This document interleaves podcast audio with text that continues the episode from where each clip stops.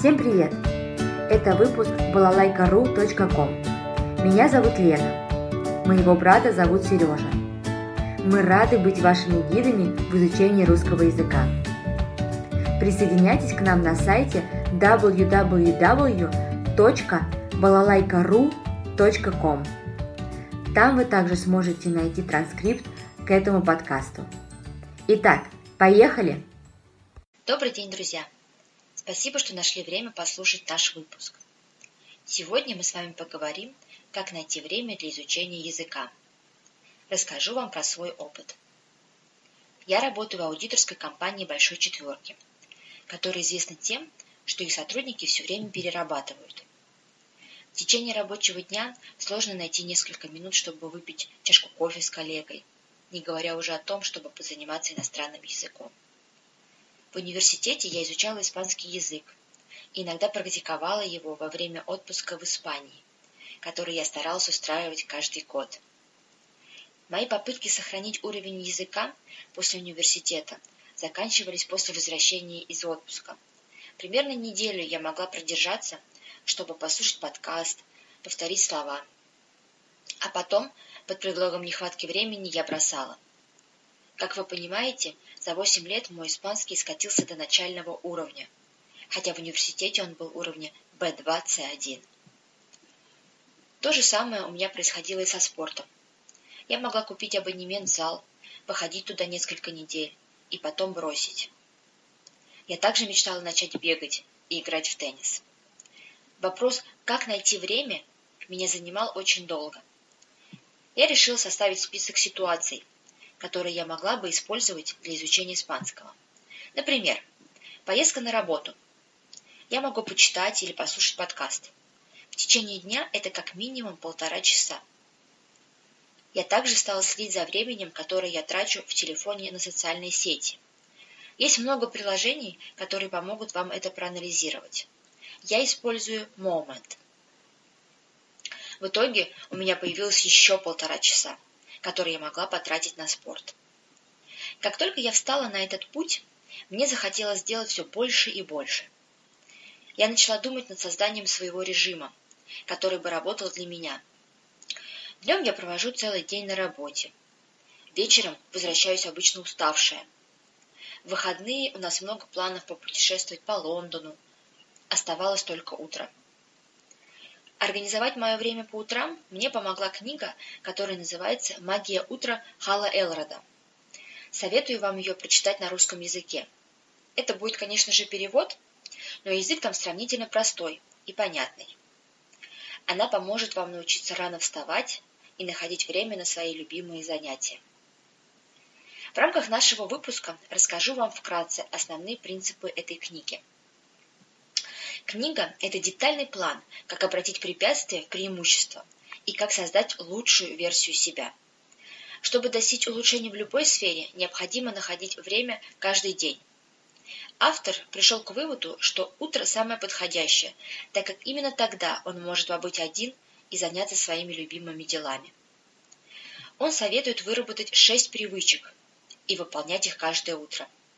Они называются savers. S – это silence. То есть каждое утро надо посвящать несколько минут тишине, медитации. Я, например, каждое утро гуляю с собакой.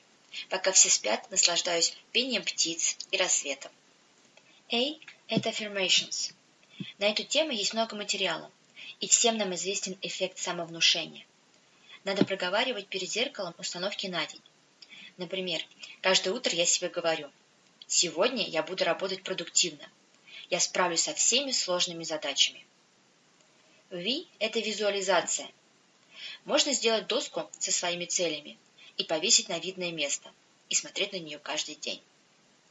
И – это exercises. Чтобы чувствовать себя бодрым и полным энергии, нужно делать физические упражнения по утрам. Например, каждое утро я занимаюсь йогой от 15 минут до получаса.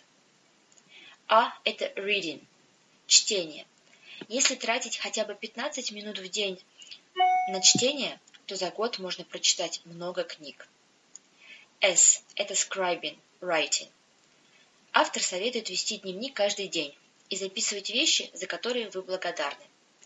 Это помогает поменять угол зрения, стать позитивно настроенным. Кроме того, когда вы пишете, это как разговор с самим собой, помогает лучше понять себя и свои цели. Автор советует выполнять эти привычки в порядке Savers, но каждый может менять программу под себя. Например, я сначала делаю йогу, а потом медитирую. Автор также дает очень действенные советы, как научиться вставать, не переставляя постоянно будильник. Есть очень хорошее английское слово «snooze» для этого.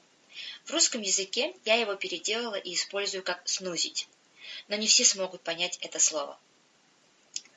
Прошло полгода с момента, как я стала практиковать магию утра. И вот мои результаты за это время. Я вернулась в языковую культуру. Я нашла преподавателя через айтоки. На уроках я постоянно узнаю что-то новое. Зная мой интерес к чтению, мой преподаватель мне постоянно советует различных испанских писателей. Одно из моих достижений в испанском за этот год – прочтение книги Карлос Руис Сафон «La sombra del viento» в оригинале, неадаптированный текст на 600 страницах. Эта книга долго лежала у меня на полке, так как мне было страшно ее начинать. Я боялась, что не смогу понять смысл, и в итоге мне станет скучно. Не представляете, каково было мое удивление, когда я быстро прочитала первые страницы, не заглядывая в словарь. Второе. Я стала заниматься спортом каждое утро. Третье я начала играть в теннис, тем самым выполнив мою детскую мечту. Теперь я играю в теннис два раза в неделю. Четвертое. Я улучшила свои результаты в беге и пробежала полумарафон. Пятое. Я прочитала 20 книг за полгода, из которых 7 на иностранном языке. Шестое. Я значительно расширила свой кругозор, потому что, изучая иностранный язык, мне приходится смотреть много видео, читать много статей, обсуждать различные темы с моими преподавателями по скайпу. Да, забыла сказать, я начала изучать французский язык и за полгода достигла хороших результатов. Я прочитала «Маленького принца» в оригинале, а сейчас у меня в списке книга Камю «Посторонний». Как? – спросите вы.